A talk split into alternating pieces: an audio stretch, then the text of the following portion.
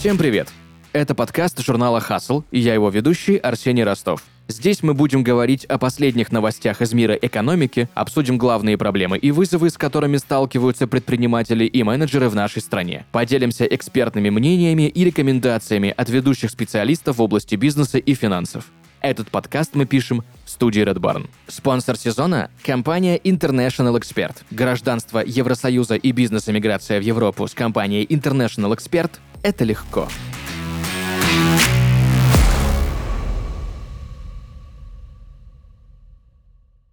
Друзья, и сегодня в подкасте «Хасл» Изабелла Кулешова, руководитель отдела маркетинга в исследовательской компании Рейтинг Теллинг. Изабелла, привет. Привет. Будем сегодня обсуждать неочевидные способы продвижения товаров и что делать, когда стандартные методы не работают. Мне очень хочется обсудить с тобой новость, э, которую я недавно нашел, о том, что банки и госкомпании не смогут использовать мессенджеры Telegram и WhatsApp. И еще одна новость, что Федеральная антимонопольная служба определила условия рекламы алкоголя на ТВ и радио в очередной раз. Как ты думаешь, Могут ли подобные ограничения, то есть отсутствие возможности использовать мессенджеры, да, или же какая-то регуляция рекламы других товаров, да, кроме алкогольной продукции, затронуть представителей других отраслей экономики?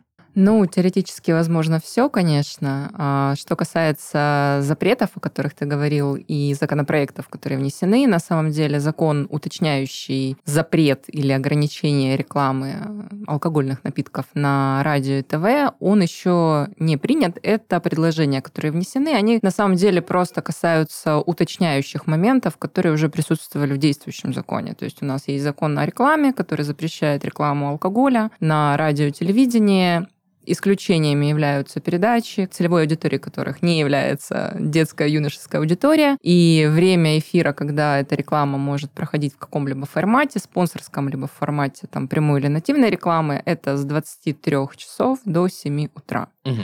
Ну, опять же, там исключения есть определенные. Так вот сейчас просто внесли уточнения по объему а, этой рекламы. То есть, что касается печатной рекламы, такие стандарты прописаны в действующем законодательстве. Это не менее 10% от общей площади рекламы. Должен занимать дисклеймер, который сообщает о вреде алкоголя и так далее. Сейчас внесены как предложение э, уточнения для радио и телерекламы, что там не менее 5 или 7 секунд эфира радио mm-hmm. или теле э, в рекламе алкоголя должно, опять же, занимать употребление, напоминание о вреде употребления алкоголя. Вот, не более того. То есть пока, к счастью для нас, ужесточение рекламы на законодательном уровне не произошло. Более того, реклама вина – это единственный формат э, рекламы алкоголя, который сейчас принципе разрешен, но опять же со сноской на то, что это вино только произведенное на территории России и имеющее угу. соответствующие сертификаты. То есть э, в действующем законодательстве это вино с пометкой ЗГУ либо ЗНМП. Это угу. защищенное географическое а, указание, либо защищенное наименование места происхождения. То есть это все урегулировано еще несколько лет назад, так что в принципе теоретически это, конечно, все сложно, но как-то можно. А Почему именно вино? Потому что это слабоалкогольный напиток? Это не слабоалкогольный напиток. Вот, да. а, тут вообще очень интересная коллизия. Дело в том, что вино а, у нас, а, в принципе, относится к сельскохозяйственным продуктам. Mm. Потому что для его производства, ну, как бы, задействована целая отрасль. То есть винодельческая отрасль – это уже второй этап. Первый этап – это виноградарская отрасль. То есть это огромное количество виноградников, которые возделываются на виноградопригодных землях, дают огромное количество количество мест рабочих. Ну и, в принципе, вино, в отличие от какого-то там крепкого алкоголя или других видов алкоголя, это, на мой взгляд, самый такой культурный феномен и, ну, скажем так, самый экологичный, потому что, ну, культура потребления вина, она так неразрывно связана, в принципе, с культурой развития человечества. И вино, наверное, один из немногих алкогольных продуктов, э, которого нельзя выпить много. Может, в этом его преимущество. Но я так смотрю, что с пивом, допустим, такого не происходит. И вообще, вот ты сейчас говорила про рекламу, и я вот вспоминаю, не знаю, там несколько лет, может быть, там даже больше назад, когда по телевидению, допустим, нормально было днем увидеть рекламу какой-то пивоваренной продукции. А сейчас как-то ее вроде бы и нет. Ты вроде, ну, как бы ты не замечаешь этого просто в общей массе. Ну, а потом, если а, обратить внимание, то да. Я замечаю, и, ну, с одной стороны, это, конечно, хорошо, что у нас э, либо, либо никто не может, либо все могут, э, но для пива, например, существует э, такой малень, маленький момент и лазейка, как реклама безалкогольных линеек. Угу. Вот, то есть для вина пока подобные моменты не прописаны в рекламе, и я не слышала, чтобы вносились какие-то уточняющие регулировки в закон по поводу безалкогольной винодельческой продукции, а такой продукт уже присутствует у нескольких российских виноделин. Mm-hmm. Ну, не говоря о том, что у импортных производителей безалкогольное вино существует уже давным-давно. Но нет таких регуляторов пока. Вот, и... Но, тем не менее, в рамках там существующих э, форматов рекламы, например, в соцсетях, это очень удобно. Угу. Мне знаешь, что интересно? Ну, с учетом того, что, в принципе, реклама на ТВ и на радио сейчас работает сильно хуже, чем в прошлые годы, ну, 23-й год накладывает свои определенные уже ограничения и нюансы. Ты руководитель отдела маркетинга в исследовательской компании Rating Telling, компании, которая занимается исследованием в сфере именно алкоголя. Расскажи, пожалуйста, вот именно в этой индустрии есть какие-то особенности построения конкретно маркетинговых стратегий? А, ну, есть, конечно, как и в любой другой. она не может не учитывать специфику той отрасли, в которой э, функционирует, и ту целевую аудиторию, для которой она работает. На самом деле, сразу небольшую ремарку сделаю. Рейтинг Тейлинг занимается исследованиями не только алкогольной продукции, мы в том числе занимаемся исследованиями и продуктов питания, и, например, безалкогольных напитков, и воды даже питьевой. Но основное направление, безусловно, это вино, винодельческая продукция, которую мы исследуем по нашей уникальной разработке. Это анкета Wine Incognito, где дегустируются вина по закрытому слепому формату. И аналогов этой анкете и ПО, на котором она работает, нет в мире нигде. То есть это абсолютно объективно сейчас самая совершенная система оценки вина в мире. Не буду скромной, а, казалось бы, нарушаю тот самый закон о рекламе, но нет. Это просто факт.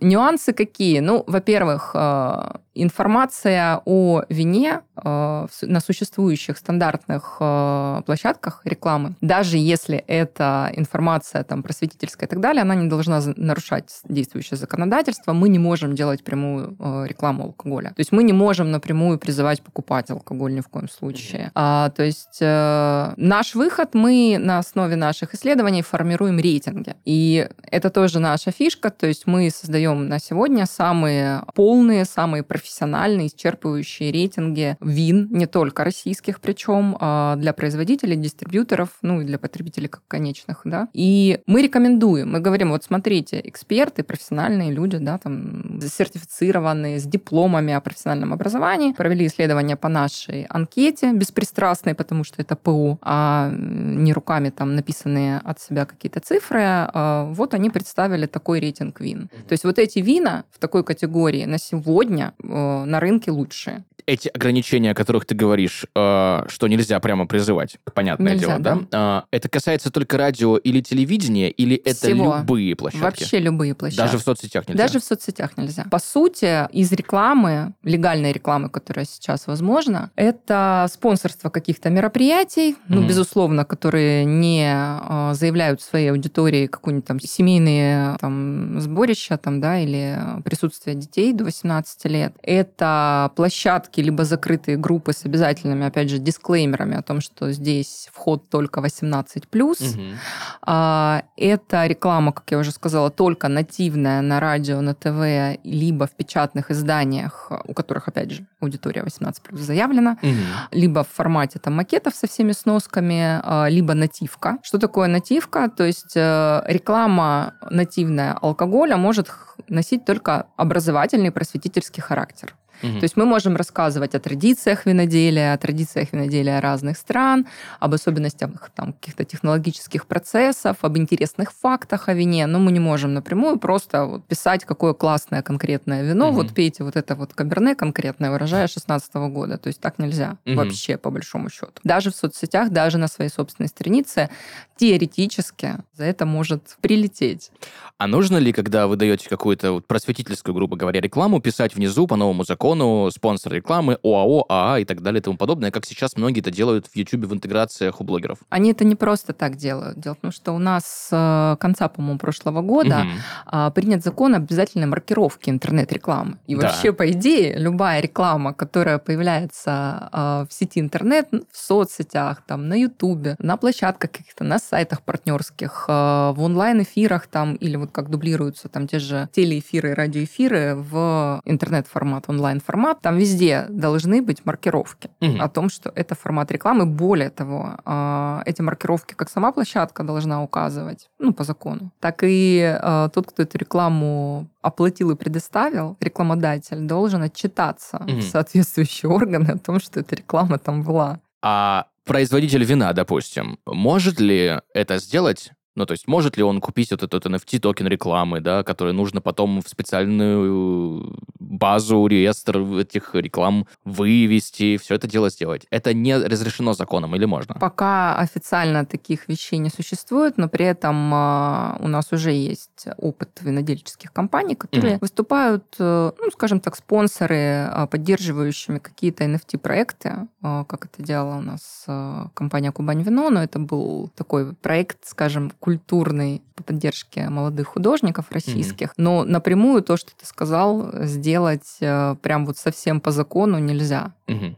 Ну, просто потому, что нет соответствующего регламента. Просто понимаю, потому, да? что у нас до сих пор очень жесткие законодательные рамки, в которых может осуществляться вообще любое продвижение алкогольной угу. продукции, в том числе винодельческой. Хотя сейчас вот в очередной раз в законопроект вносятся э, предложения о том, чтобы хотя бы в отношении российского вина снизить этот э, градус строгости, угу. потому что, ну, очень тяжело. С табачкой также? По табачке не смогу прям детально э, проконсультировать, поскольку я не являюсь прям экспертом в продвижении табачных изделий, но, насколько я знаю, да, это тоже под, под запретом угу. еще, мне кажется, там все строже, потому что, ну, в отличие от табачки, алкоголь пока не требует э, ширмочек каких-то mm-hmm. э, в зоне продаж и надписей. Более того, реклама алкоголя разрешена, э, та же наружная, которая запрещена вообще, в принципе, э, outdoor, да, там mm-hmm. какие-то щиты, световые короба, все это запрещено, э, но разрешена внутри торговых помещений. Mm-hmm. То есть, грубо говоря, если, допустим, я иду по городу и вижу mm-hmm. где-нибудь стенд о том, что смотрите, какой у нас классный магазин вина,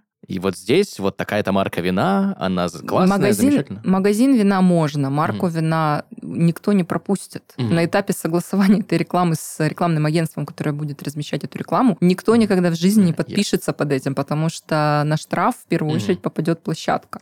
А выносные штендеры, я имею в виду, которые, знаешь, сами ставят, mm-hmm. просто пишут люди. Вот если это видит, то это нельзя. Конечно, нет. Угу. Слушай, мне знаешь, что интересно еще? Есть же такое понятие, как фестиваль вина. М-м, теперь уже есть. Да. Теперь а... законодательно можно. То есть, в принципе, можно проводить мероприятия. Да, окей, вот угу. представим ситуацию. Смотри, вот у меня, допустим, есть дети. Представим, угу. да? Несовершеннолетние. Я хочу приехать с детьми на фестиваль вина. Естественно, не собираюсь детям давать это дегустировать, но самому очень хочется, потому что потом еще там можно в отеле пожить, как-то на винограднике. Ну, в общем, нормально провести культурный досуг. Можно? Теоретически, да, можно, потому что ребенок находится под твоим присмотром, и ты как родитель mm-hmm. несешь полную ответственность за то, что сейчас твой ребенок видит. Точно так же, как, ну, чисто теоретически ты, ты же имеешь право там дома ему показывать фильмы, которые там 6 плюс, 12 плюс, все вот эти наши маркировки. Это ты уже принимаешь решение, что показывать, какой контент транслировать своему ребенку. Но площадка изначально, если это детский какой-то, конечно, фестиваль или праздник, будет очень странно, если там спонсором будет какая-то винодельческая компания. Но на фестиваль вина в сопровождение взрослых, в принципе, да, даже э, многие экскурсии, например, э, по винодельням, возможен на некоторые mm-hmm. винодельни. Кто-то перестраховывается очень сильно, очень дорожа своей репутацией и запрещает проход детей даже на дегустации какие-то mm-hmm. в сопровождении, не, не на дегустации даже, извини, а на экскурсии. Mm-hmm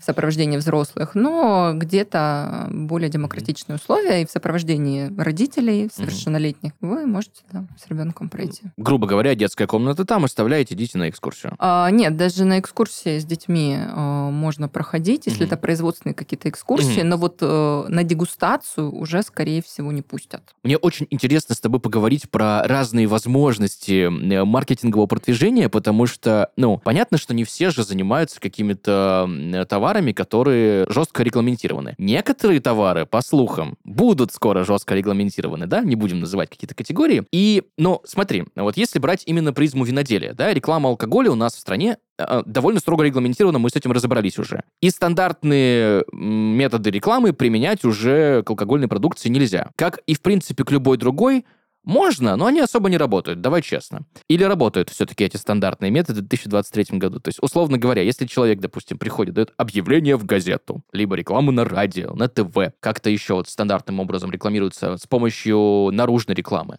это работает или уже, ну, прям не стоит тех бюджетов, которые стоит эта реклама? Смотри, в любой рекламной кампании, в любой маркетинговой стратегии важны несколько моментов. А, и первый момент — это этап э, понимания вообще своей целевой аудитории, тех каналов, э, через которые ее можно зацепить. Дальше это исследование того процента сегмента своей аудитории, который на этой площадке присутствует, стоит ли игра свеч. Так mm-hmm. же, как несколько лет назад еще а, потеряли такую популярность э, вот эти все гигантские блогеры-миллионники, и фокус сместился на микроблогеров. И тенденция размещения рекламы сейчас сместилась э, там на 90, наверное, процентов к микроблогерам. Почему? Потому что сегментированная аудитория. Mm-hmm. А с кем ты разговариваешь э, в аккаунте блогера-миллионника, совершенно непонятно. Это что касается целевой аудитории. Ну и третий, ну не последний, самый важный момент, что любая стратегия и компания должна быть комплексной и э, иметь четкий план и понимание целей и стратегии. Угу. То есть ты не можешь, разместив рекламу на одном щите в городе, ожидать, что сейчас попрет клиент. Во-первых, должна быть комбинированность площадок. Она и раньше-то работала, а в 2023 году это вообще must-have. То есть класть все яйца в одну корзину – это утопия. Потому что после того, как э, отключили, не будем называть, какие каналы рекламы и соцсети. А в 2022 году, ну, я могу сказать, что очень многие э, те, кто получали основную часть клиентскую через таргет угу. в соцсетях, побежали во все стороны в ужасе, потому что ну, просто посыпалась структура рекламная, которая выстраивалась десятилетием. И рекламодатели сейчас по сути, э, тестируют гипотезы заново которые mm-hmm. до этого выстраивались и были отработанными. То есть сейчас вообще до конца непонятно, где твоя аудитория может быть. Побежала она в Одноклассники, ВКонтакте или все сели в Телеграме. Mm-hmm. Или через VPN все-таки как-то прорываются в Инстаграм, извините, запрещенная, да, а, в Российской Федерации социальная сеть, и там через нативный формат как-то с ними коммуницировать. Потому что наше законодательство дало поправки по поводу запрещенных социальных сетей. То есть находиться там не запрещено-то теоретически, там бизнес вести нельзя. Ну да. Если кто-то тебя заподозрит в том, что ты даже через нативный формат что-то рекламируешь, это серьезный штраф, как бы, и это нарушение серьезное закона. Поэтому стандартные форматы рекламы Некоторые все еще работают, но работают в комплексе. Mm-hmm. Вот. Но, конечно, в основном это digital, это онлайн формат и э, новые площадки рекламные. Открыть бизнес за границей мечтают многие специальной рубрике нашего подкаста вместе с миграционными специалистами компании International Expert мы будем рассказывать о том, как устроен бизнес в Евросоюзе и что ждет предпринимателей в его странах. С 2007 года Румыния входит в Евросоюз, а значит открытие бизнеса в этой стране – короткий путь на международный рынок. Минимальный уставной капитал здесь всего 46 евро. Зарегистрировать свою компанию в Румынии можно дистанционно, а для открытия ООО нужен всего один человек. При найме сотрудников вам не нужно будет переживать о каких-либо ограничениях ограничения. В Румынии вы можете нанимать как иностранцев, так и местных. К тому же в стране один из самых низких налогов по Евросоюзу. Если вы давно хотите перебраться на родину графа Дракулы, обращайтесь в International Expert. Компания более 20 лет является лидером на миграционном рынке СНГ. Специалисты International Expert подберут для вас подходящую программу иммиграции и помогут с получением гражданства Евросоюза или вида на жительство. С каждым клиентом компании работает персональный миграционный специалист, а также юрист международного права. Переходите по ссылке в описании подкаста, если хотите открыть бизнес в Европе.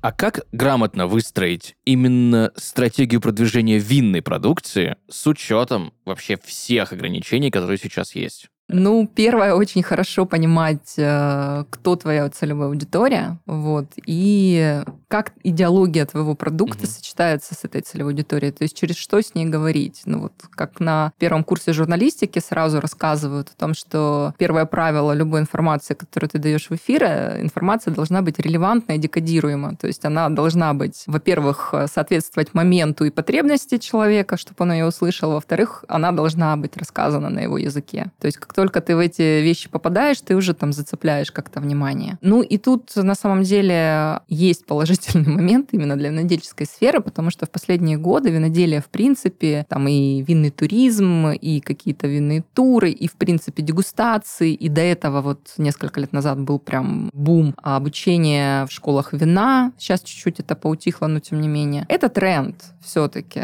Такой очень классный тренд. То есть если раньше, там, ну вот я помню даже там лет 15 назад, или когда я студенткой была, ну, вино мало кто употреблял, там даже из молодежи, то угу. сейчас э, очень молодеет аудитория потребителей вина. То есть если даже брать э, те исследования, которые проводят э, ритейл, крупные федеральные торговые сети, очень медленно, но все-таки движется вот этот вот, скажем, бегунок угу. возрастной в сторону более молодой аудитории. Ну да, если раньше все пробовали в университете какую-то, уж прости меня, гадость, да, вспоминая свои студенческие годы, да, ужас какой. Ну и поэтому эта информация, она интересна, то есть аудитория все-таки немножко прогрета, там лет 10 или даже 7 еще назад достаточно более сложно было mm-hmm. заниматься продвижением вина даже в социальных сетях. Это я могу сказать как человек, который начинал это делать там в 16 или в 17 году. А скажи, пожалуйста, какие площадки ты могла бы порекомендовать, на которых можно чаще всего давать рекламу с каким-то, то чтобы гарантированным, да, результатом, но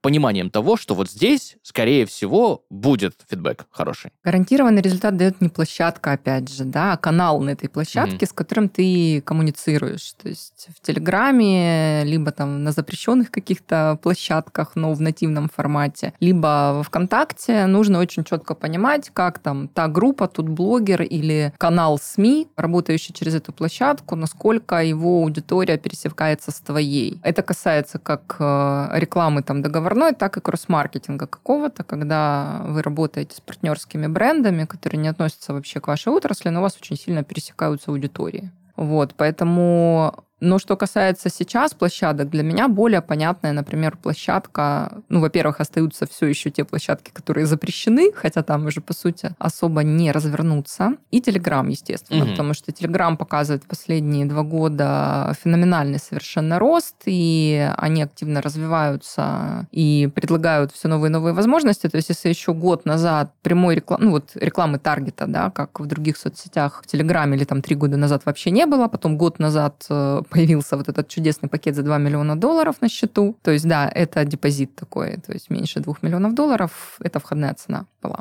Сейчас через сервис Click.ru ты можешь уже через uh, Telegram Ads, через рекламный кабинет официально вот за 3000 евро всего запустить свою рекламную кампанию. То есть это говорит о том, что алгоритмы меняются, они mm-hmm. все-таки находят какие-то выходы, потому что спрос сумасшедший. Telegram сейчас показывает, наверное, самую высокую эффективность по площадкам, и рост показывает самый не только интенсивный какой-то, но и постоянный. И качество аудитории в Телеграме, что мне нравится лично, очень классное. То есть а, там аудитория хорошо сегментирована. Как ты думаешь, с чем это связано? С особенностями конкретной площадки? С тем, что, ну, знаешь, вот есть же такое, да, немножко устоявшееся, да, что если человек, допустим, не пользуется Телеграмом, а пользуется WhatsApp, то а почему ты не пользуешься Телеграмом? Это же удобно. Да, вопрос, вопросики к человеку уже какие-то появляются. Как ты думаешь, с чем это связано, именно вот эта сегментация? Я думаю, изначально с тем, что, ну, возможности немножко другие, и цели были немножко другие изначально у Телеграма. Создавался он для других целей. Это просто, ну, так совпало, как говорится. Не было бы счастья, угу. но им кое-что помогло в прошлом году, когда все массово закрывали свои аккаунты, либо ставили на стоп продвижение в запрещенных соцсетях и переходили туда. А там уже раскрученные а, каналы и площадки, в чем их было отличие? Формат Телеграма это все-таки формат лонгрида, от которого отвыкли другие площадки. Угу. То есть э, аудитория площадок, э, которые были завязаны на визуальный контент, это такой информационный традиционный фастфуд. И, ну, люди там не сильно погружались в информацию зачастую. Там вот работало просто «вижу, хочу купить». Здесь э, лонгриды — это всегда более экспертная какая-то информация, более интересная. То есть люди, которые способны потратить на прочтение больше двух секунд, человек принимает решение о том, прочитает он полностью пост или нет, за две секунды. Мгм. Вот пока скроллит ленту. Если зацепил, это примерно максимум пять слов первых. Вот. Поэтому, как мне кажется, в Телеграме изначально э, те каналы, которые существовали, они очень узко сегментировались. Там были именно те люди, которым прям действительно сильно нужно или сильно интересна та тема, на которую они подписываются. Слушай, но я так понимаю, что даже в социальных сетях приходится как-то сильно изворачиваться, чтобы придумывать интересные форматы и доносить именно до людей ту информацию э, о винной продукции, например, которую нельзя просто в лоб сказать, ну, по закону. Да, я бы сказала, что не только про винную продукцию, но про алкогольную в особенности. И, ну, на самом деле, э, я могу сказать, что винодельческая эта сфера и алкоголь меньше всех пострадали от всего, что произошло в прошлом году. Я объясню, почему. Ну, с площадками, с э, социальными сетями, которые теперь запрещены. Дело в том, что запрет на рекламу, он же распространялся не только на стандартные форматы рекламы и там на со- соцсети в том числе, то есть таргет, через который получали там компании до 70, наверное, процентов всех продаж, для винодельческой сферы и алкоголя не работал никогда. Мгм. То есть этого нельзя было делать. И единственная, опять же, лазейка, которая существовала, это таргет э, именно каких-то винных туров, либо реклама виноделин как исторических или культурных объектов для тех, кому это позволяла история и культура. Но для большинства это было недоступно. То есть эти ограничения для нас действовали всегда. И сейчас, и год назад, и пять лет назад. То есть в плане контента, по большому счету, не сильно что-то изменилось. И вот эти нестандартные форматы, они были необходимы всегда. И ну, с другой стороны, это круто на самом деле, потому что это позволяло прокачивать и свои какие-то скиллы, да, и придумывать э, в рамках этих ограничений какие-то новые интересные штуки. То есть это и кросс-маркетинг, это и партнерские какие-то коллаборации, и это интересные э, форматы розыгрышей, это очень качественный образовательный или познавательный контент, Мгм. очень качественный, потому что, ну, просто в лоб, когда тебе пишут, что вот классное вино, у него такие-то характеристики, да никто читать это не будет. Все равно, что там этикетку на бутылке читать. А у нас и этикетки никто никогда не читает, Мгм. как и инструкции. Вот, поэтому я не могу сказать, что что-то кардинально поменялось, но вот то, что Telegram рванул, это очень круто, потому что когда я начала плотно работать с ним, ну вот примерно год-полтора назад, там все-таки немножко по-другому работает и аудитория, и само продвижение, и стандартных форматов там нет, да. То есть э, тебе нужно э, каким-то образом людей привлекать на свой канал, иначе они о нем и не узнают. Ты знаешь, вот мы сейчас э, какое-то время уже все это обсуждаем, и я пытаюсь вспомнить какую-нибудь рекламу, ну, условных Шато де Талю, Шато Пино наших, да, Долины Левкадий, Дюрсо, то же самое, пожалуйста. Я не могу вспомнить именно конкретную рекламу, ну, или какие-то вещи, но я-то помню эти названия и знаю, что они существуют, и все прекрасно знают эти винодельни, эти заводы.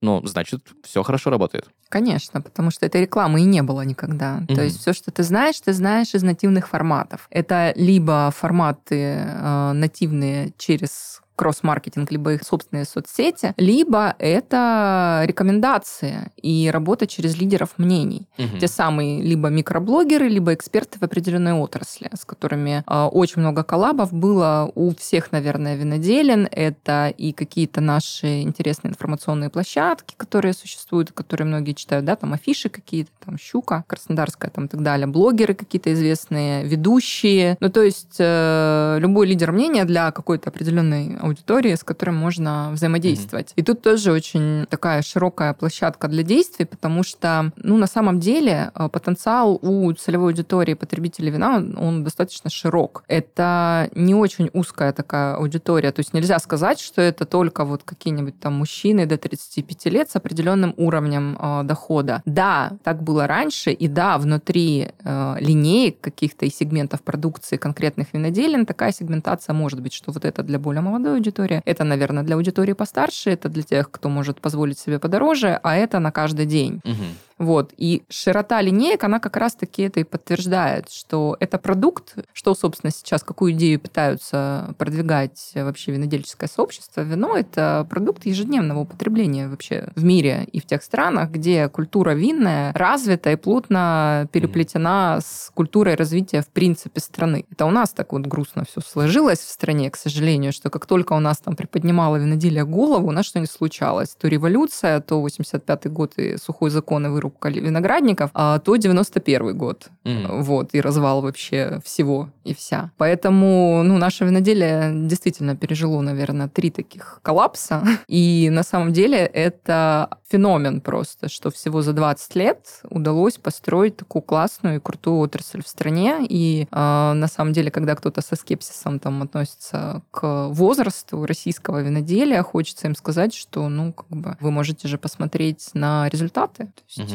наши вина участвуют, участвовали в международных конкурсах да, до прошлого года, и во многих обходили даже иностранные образцы, и причем там эксперты независимые, и в том числе иностранные. То есть нас даже не мы оцениваем высоко, а мы все никак не можем поверить, что у нас можно делать классно, действительно классно. Угу. Вот, поэтому ты, кстати, упоминала про слепые тестирования. Это формат, который взяли из фармакологии, да? Где есть двойные слепые тестирования, что-то такое, да? А, немножко не так, нет. Слепая дегустация или слепое тестирование, это значит, что эксперты во время дегустации понятия не имеют, что за вино они дегустируют и в каком порядке эти вина представлены. То есть э, бутылка закрыта, а, ну, разливается все в одинаковые, естественно, бокалы. И это полностью устраняет э, угу. какой-то фактор человеческий, либо субъективный, то есть они не имеют представления не только о том, э, что это за вино, из какого сорта, какого производителя, но и о ценовой категории. Это тоже дает э, дополнительный какой-то критерий объективности в оценке. Ну, хотя по этому поводу есть э, раз, ну, разные мнения. Угу. Кто-то считает, что нужно все-таки как минимум там ценовую категорию сообщать, но это уже нюансы. Ну да, они не знают, что они дегустируют. Изабелла, хочу примеры. Очень люблю конкретные кейсы. Э, есть ли какие-то ваши конкретные примеры программ продвижения, которые вы запускали? Возможно, какие-то неочевидные методы решения принимались? Интересные mm-hmm. такие.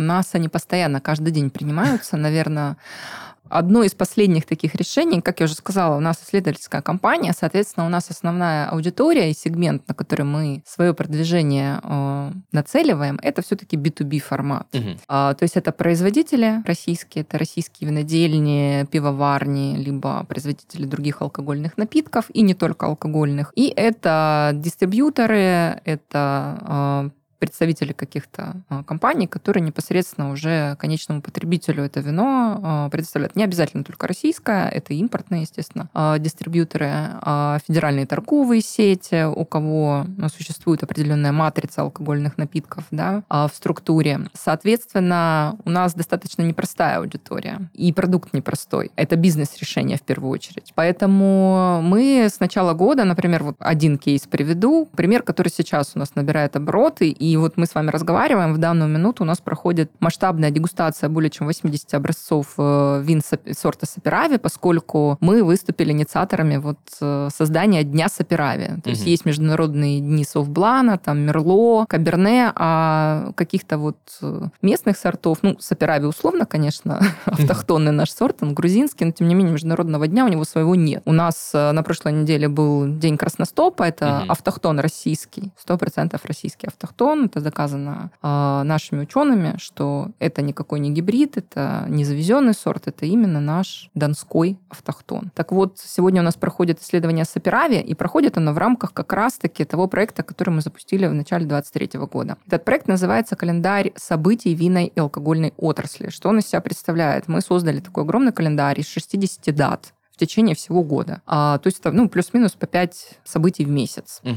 Когда мы под конкретные известные международные либо местные а, винные алкогольные праздники проводим масштабные исследования. То есть мы предлагаем участникам алкогольной отрасли, либо безалкогольные, безалкогольные праздники тоже есть, а, предоставить свои образцы нам на исследование на очень там демократических а, условиях. А, и мы приглашаем экспертов, проводим полноценные исследования на площадке аккредитованной лаборатории Росбиотех, и затем мы из этого формируем официальный рейтинг mm-hmm. с оценками, баллами экспертов и так далее и тому подобное. То есть создание подобных рейтингов именно по сортовых. Это наше ноу-хау, и так никто до, до сих пор не делал. Вот. И это на самом деле очень крутой дополнительный инструмент продвижения не только для нас и своих э, каких-то да, услуг. Но это очень крутой маркетинговый инструмент для продвижения участников этих исследований. Ну, потому что попадание в рейтинг можно использовать достаточно широко. То есть и как информационный повод, и как инструмент маркетингового продвижения, рекламного продвижения дополнительного и так далее. Скажи, пожалуйста, с какими вызовами возможно, проблемами, возможно, нюансами взаимодействия B2B чаще всего сталкивается в работе руководитель отдела маркетинга в исследовательской компании, связанной с э, алкогольной продукцией. То есть ты. Да, я поняла.